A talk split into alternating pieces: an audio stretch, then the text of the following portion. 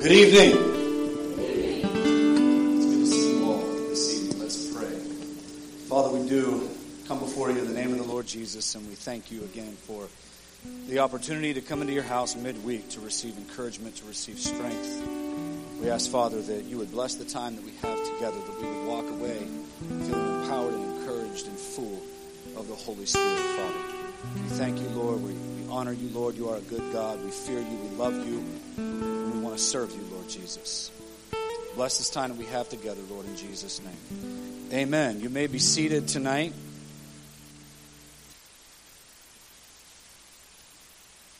Kind of just found out that I would be doing this this evening.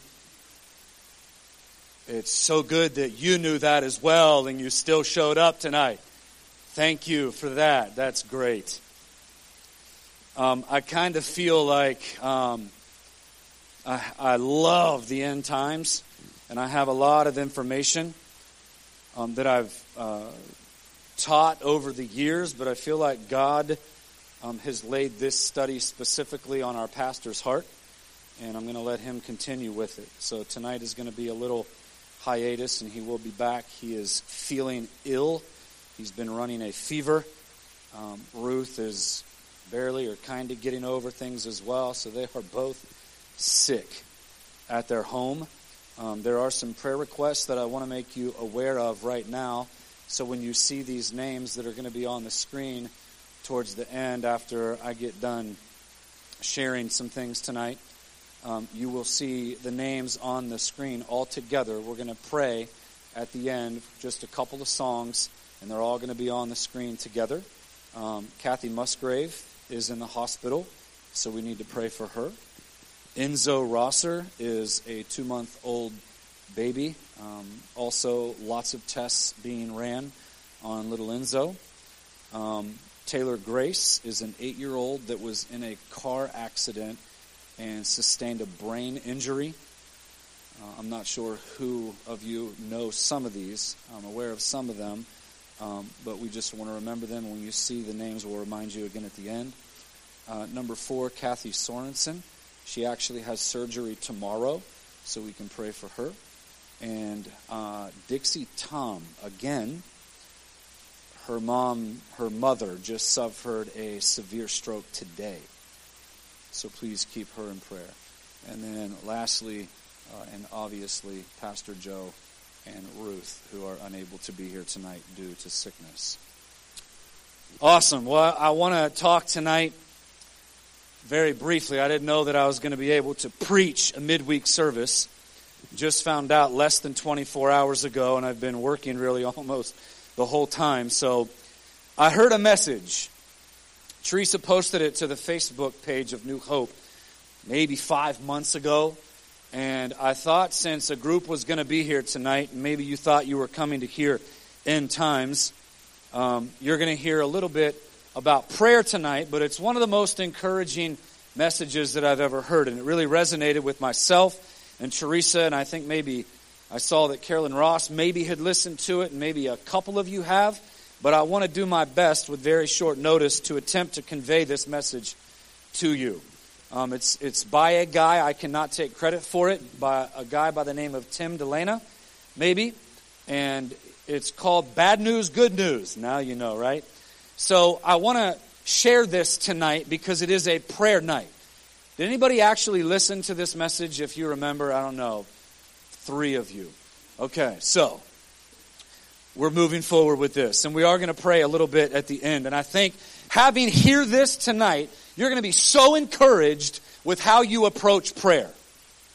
I was, and it kind of changed everything when I heard this. Like, I don't have to be eloquent.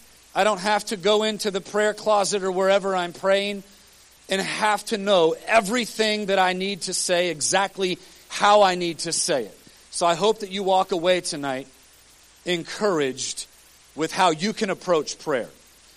And being that it is a Wednesday night, being that it is a prayer service, and this is what we will typically do on a Wednesday night is pray, I'm hoping that as pastor stirs in our hearts the urgency and the end times that are uh, quickly approaching, that there's an urgency placed in our hearts to come together and pray more as well. Because the Bible does say to forsake not thyself the assembly of, your, of you gathered together, but come together even more as you see the day approaching. And that's what this whole study is about.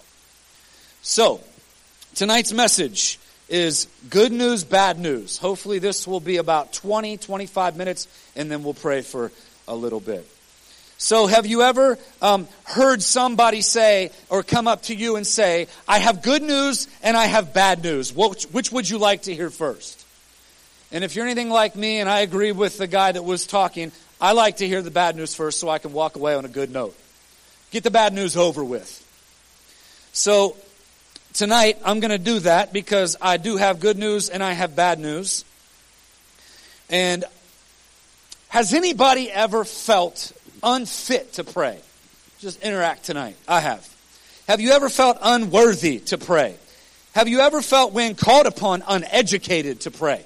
Like you don't have the words and it might not be that eloquent and you're not, you're kind of searching with, I said these words last time, so I gotta mix it up this time. Right? So, the question tonight is, have we felt that way before? Certainly. Everybody I think has and and, I think of, and I'm not going to name names, I actually have names in my notes, but I'm not going to do that tonight. Because I think of examples of people in our own church that pray really well. And I think of people that, honestly, there's a couple of people that, like, even when they pray for the offering, it's like powerful and anointed and wow. And there's some people that I think on Wednesday nights, when they take the mic and they pray for someone, it's anointed and it's powerful and it's heartfelt, it's genuine, it's sincere. But in a lot of cases, those might be the only times I have an opportunity to hear the impact of those specific people praying because they're not one of the people that are called upon to pray, to open up a service, to close a service, to pray for offering, whatever the case may be. So you might need to come to a Wednesday night service to, to experience other people praying.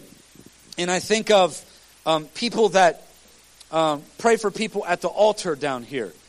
There's certain people in the church that when they pray for people at the altar, it's kind of different. Like, that might be some of their gift, just helping and praying for people at the altar.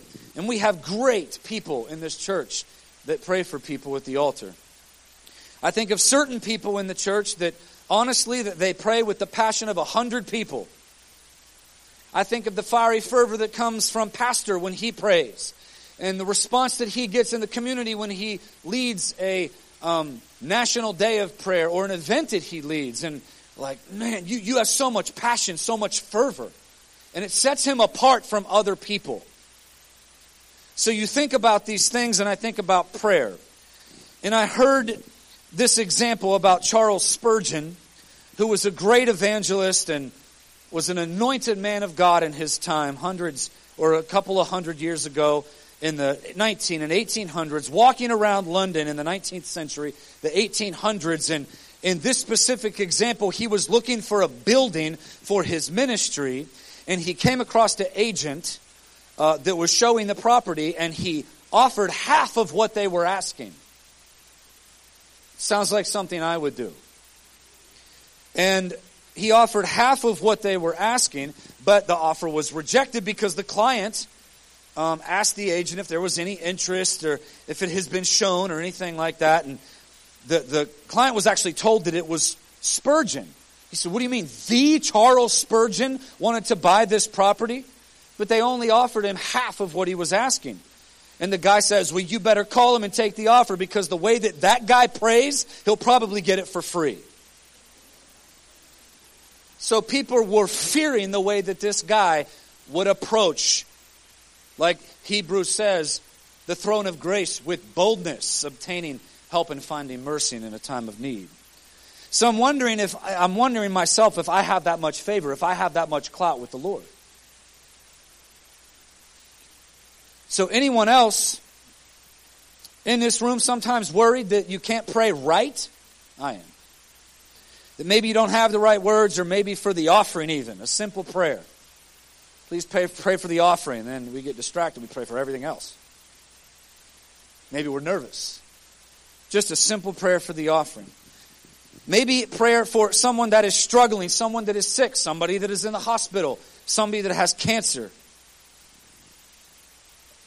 Personally, I have been asked to pray for broken bones, blind eyes, ending marriages, battling over the custody of children, drug addictions, abuse, bankrupted finances, somebody needing a job.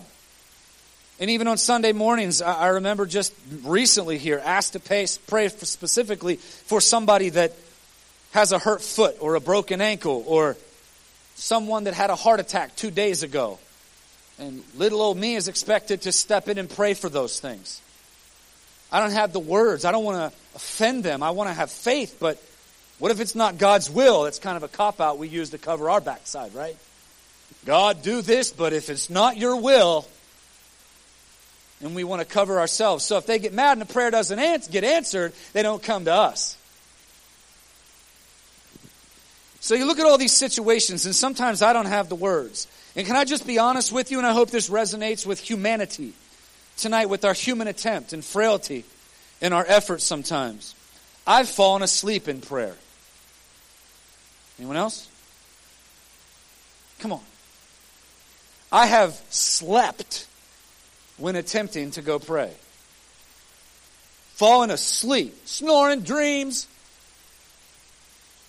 Let's be real. And sometimes when we try to give God like maybe 20 minutes, 30 minutes, a five minute quiet time in the morning before work, you're racing trying to drink coffee and eat a little bar on the way to work and put something on the radio and say, that was my quality time with God. We do this. We're all guilty of this. Maybe you try to give 60 minutes in prayer and we drag it out. We say a few praise the Lord's, and I'm telling you, I've done this. And I know God interprets prayer in tongues, but sometimes I'm just in tongues. I don't know what else to say. And you maybe pray in tongues for 20 minutes, and God can that, that's interpreted, and God knows your heart. He knows the deepest groanings.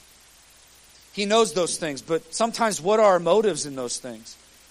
You know, when we say if you praise the Lord's and we look at our watch, we're trying to tarry for 30, 40 minutes in prayer, and it's been three minutes. And we're like, man, I don't know how. Sometimes prayer is, it becomes drudgery, attempting to do these things in our own strength. You know, and sometimes we'll we'll hold out certain phrases longer. Hallelujah. Maybe that'll take some time. Hallelujah. And then you look down, you still have 55 minutes left. We do these things.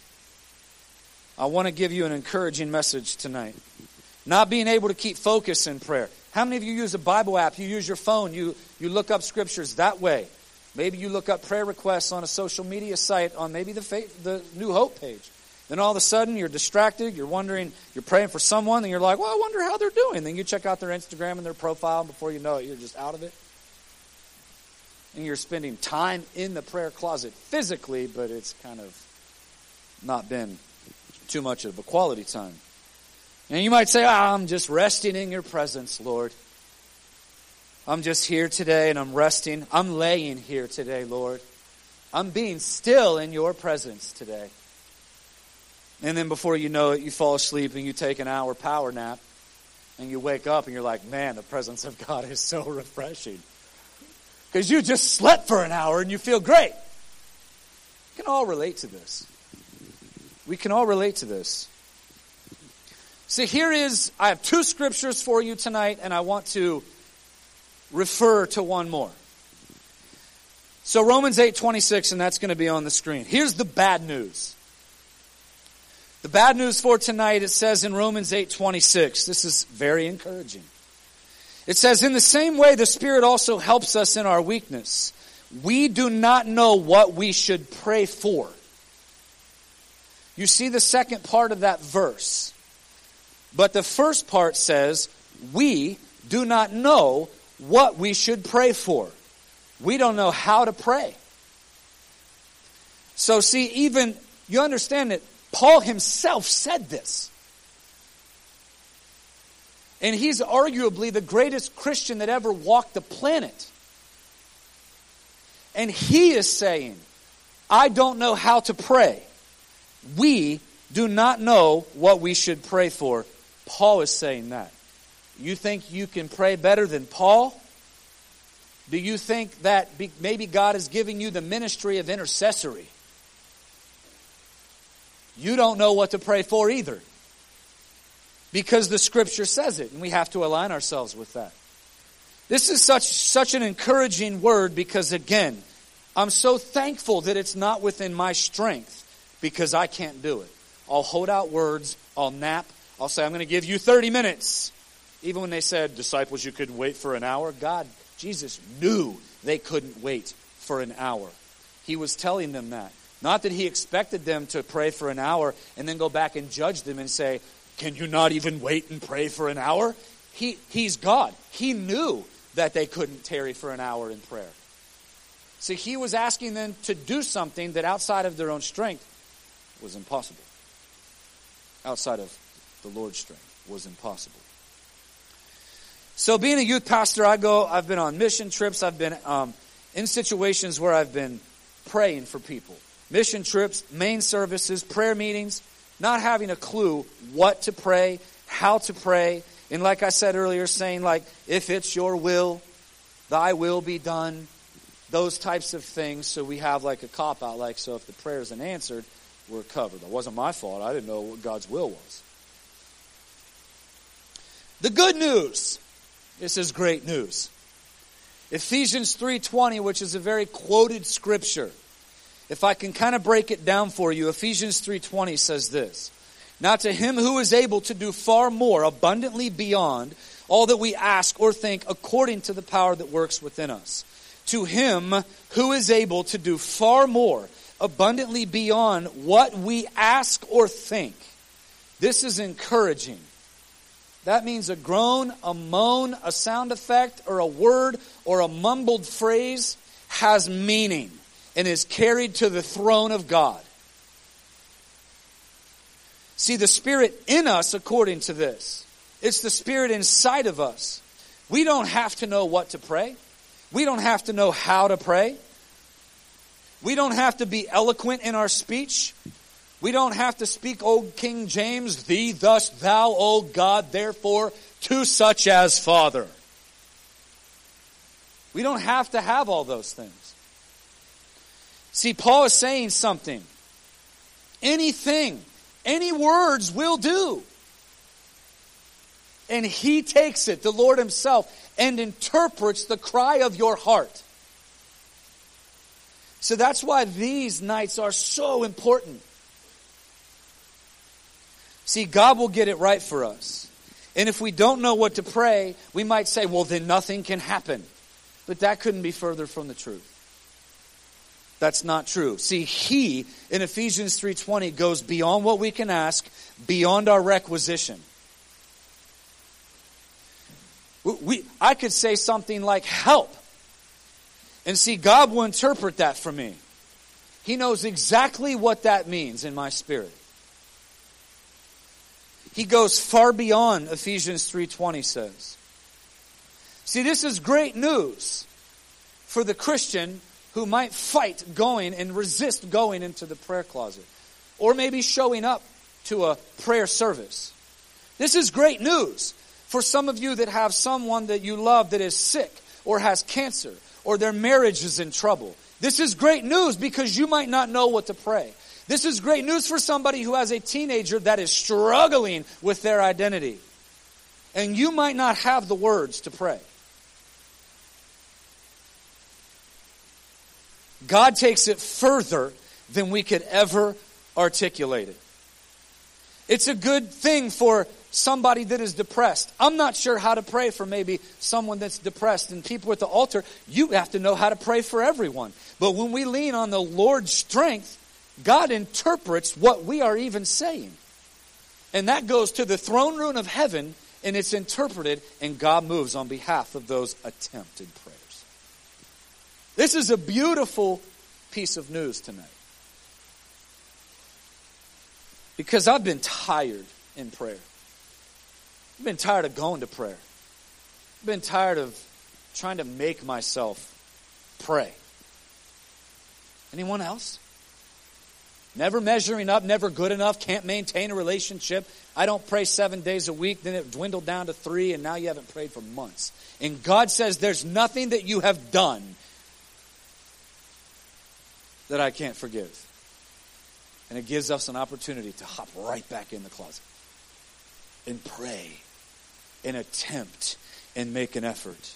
This is great news. See, this is why Satan trembles when he sees the weakest saint on their knees because they showed up. They might not have the words right. They might not know exactly what to say, but they showed up.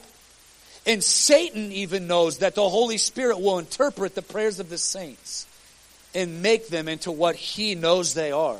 That's why Satan is afraid of you when you just make a decision to show up on Wednesday nights. You might be sitting in the pew attempting to do something or even meditate and have some thoughts, but you showed up.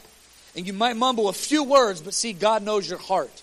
And He can interpret those things and those moans and those woes is, woe is me. He interprets those things. And He can take them further than we could ever go in our own strength. So the only way that we can possibly fail in prayer is to not show up to pray. Whether it's alone, at home, whether it's at church, wherever it may be, a prayer meeting or a Bible study you attend. See, we don't know how to pray, but God knows how to push those prayers beyond our asking and interpret even our bad prayers. And just kind of a funny example of this is you have Elijah, who just was celebrating an unbelievable victory when he um, when fire was called down from heaven and the 400 prophets of Baal were cutting themselves out of frustration and confusion because their small g, non existent God wouldn't answer them to consume the stones and the, the water and the wood.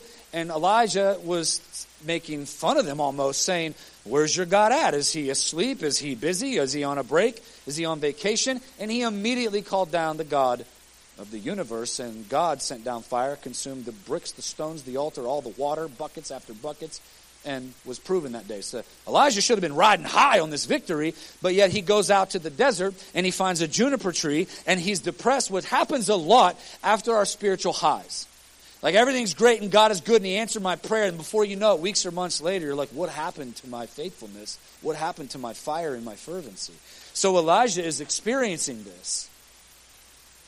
See, he goes out to the desert ready to die. He's being chased by an evil woman named Jezebel. You remember the story. He goes to the desert.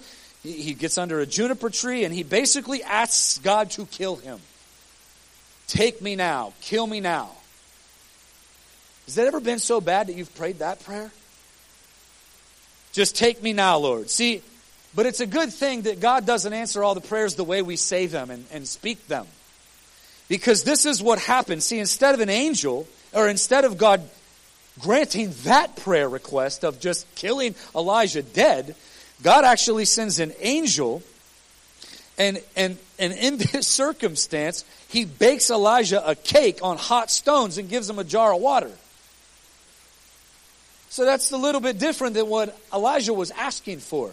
Kill me now, God. And instead, God says, He, he doesn't mean kill, He means cake. Right? So, see, God knows the deepest part of our hearts.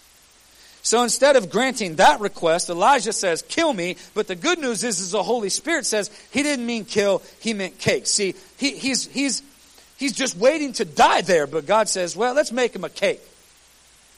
That's what he meant. Nutrition to sustain him and to get up and to keep moving forward in the things of God. See, thank God he doesn't answer all of our prayers. He hits backspace. He hits backspace. He edits. He gets the formatting palette out on, palette out on Word, if you will. And he interprets those prayers. The only way that we can fail in prayer is to not show up.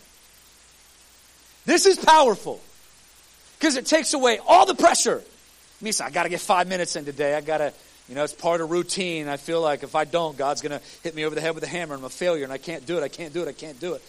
The pressure's off. All you have to do is show up. It's beautiful. And God will interpret those moans and those cries and, and maybe you praying in the spirit and not knowing what to pray and I don't know what this person needs, but God, help them. And He takes that and He knows exactly what to do in their situation. This should, this should be so encouraging. So moving on, you might say, I, I can't pray for the offering. I can't close in prayer. I can't come on Saturday nights when pastor puts an invite out on the Facebook page. I don't know how to pray. I don't know what to pray. Right. But he does. And showing up on a Wednesday night and, and maybe just laying prostrate before God and just being here. There's just something about being in the presence of God with brothers and sisters. Trying to say a few things, and God knows your heart. We can't fail in prayer unless we don't show up. See, someone might say, I hate you, God. But maybe they just don't understand right now. They're just a little bit frustrated, is the real cry of their heart. I need more money. And the Holy Spirit says, no, no, they just need to be obedient in tithes and offerings and a good steward and generous with what they have.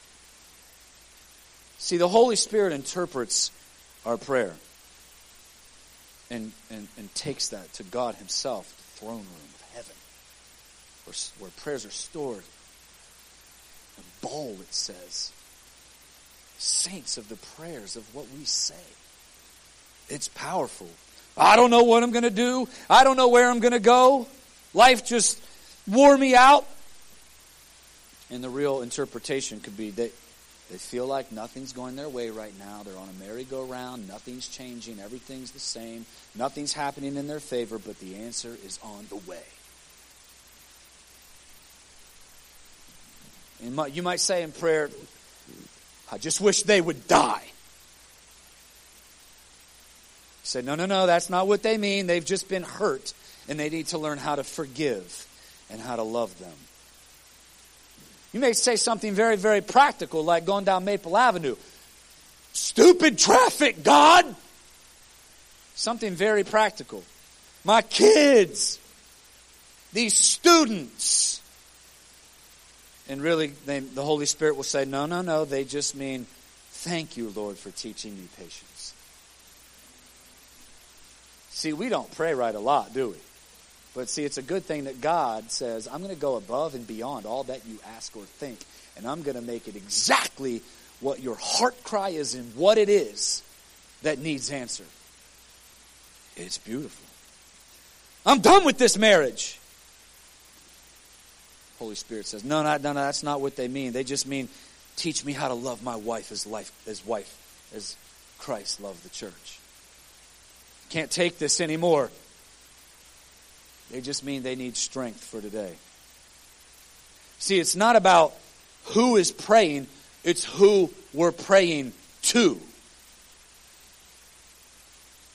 So I heard this and I thought, man, this is so encouraging to me. Somebody who is in the public eye, somebody who is a principal and a youth pastor, and I'm always being looked at to have answers and to have the prayers, and I never mess up. That's not true.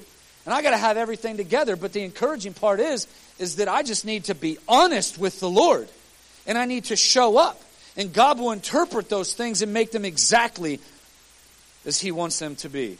He'll take simple prayers and He adds power and He adds meaning to them. See, even a simple prayer of protection, God goes uh, above and beyond those things. In a simple prayer of protection in a simple prayer for your food every night.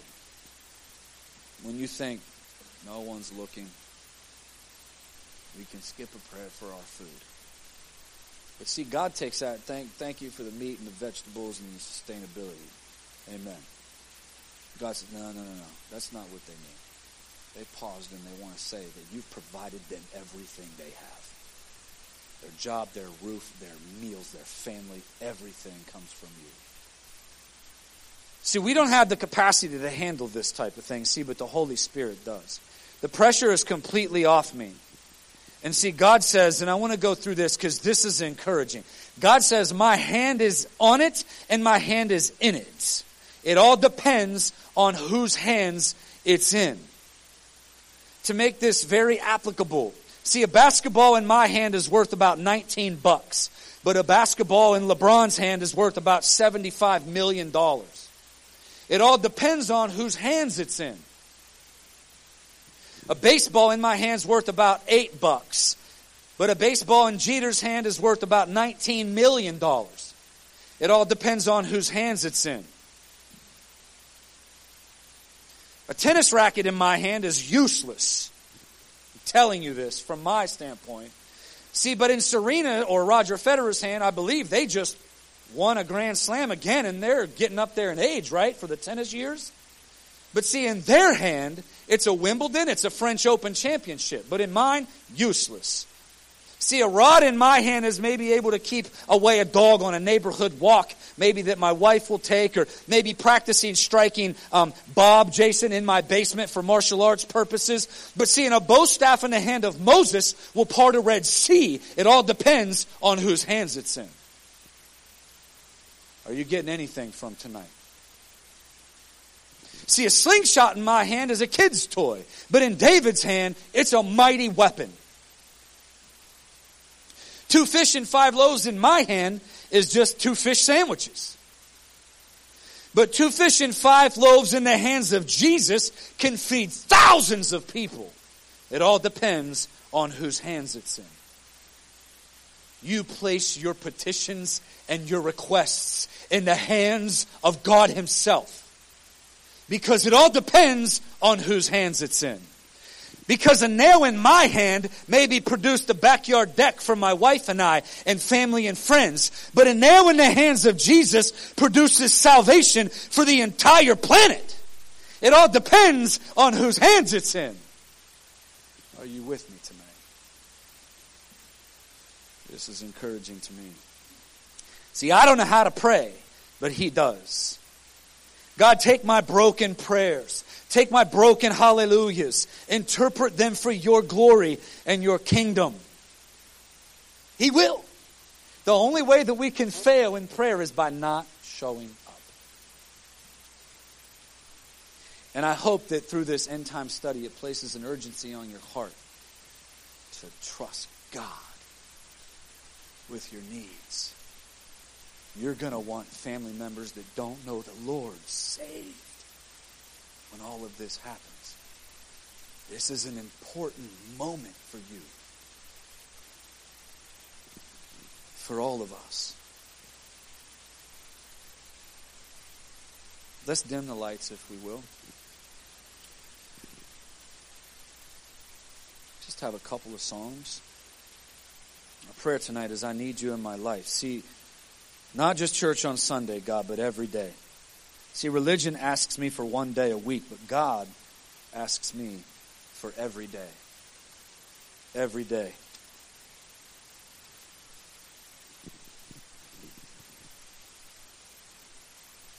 Can we pray tonight for two songs? We're going to put, there's about six needs on the screen. You might not know exactly how to pray for them, but God will take your prayers and He will interpret them for exactly what he wants to accomplish in those situations. Is that easy or what? See, so going to our prayer closets and spending time with the Lord who saved my soul and redeemed me, the one I worship, who exhales stars. Why do I dread those? Why do I dread that? This is powerful and it takes the pressure off of every human to say, all I have to do is show up I might be mumbling. There might be worship music on. I might be moaning. I might be groaning. I might be crying. I may be speaking in the Spirit. But God interprets those by faith and your confidence in Him. We're just trusting that that's what He does. And the only way we fail in prayer is not to show up. All we got to do is show up. People that change the world have to show up. It starts with showing up. If you don't show up, you don't have any impact. You don't have any say, right? That's what we do in the real world, right? How do you have an opinion? You weren't even there, right? All I have to do, God, is show up and move my lips and try to put together a phrase or a sentence, and you interpret that for your glory and do exactly what you want to do. This takes all pressure off my faith. Hallelujah. Let's play those two songs. Let's come to the altar. Feel, listen, feel free to stay in your seat, put your head in your hands, come up and walk, lay down, pace, whatever you would like to do. But you're here, you showed up. So let's, let's attempt to pray for these things on the screen. These are situations that need the intercession of the saints of Almighty God. Let's come and pray for 10 minutes.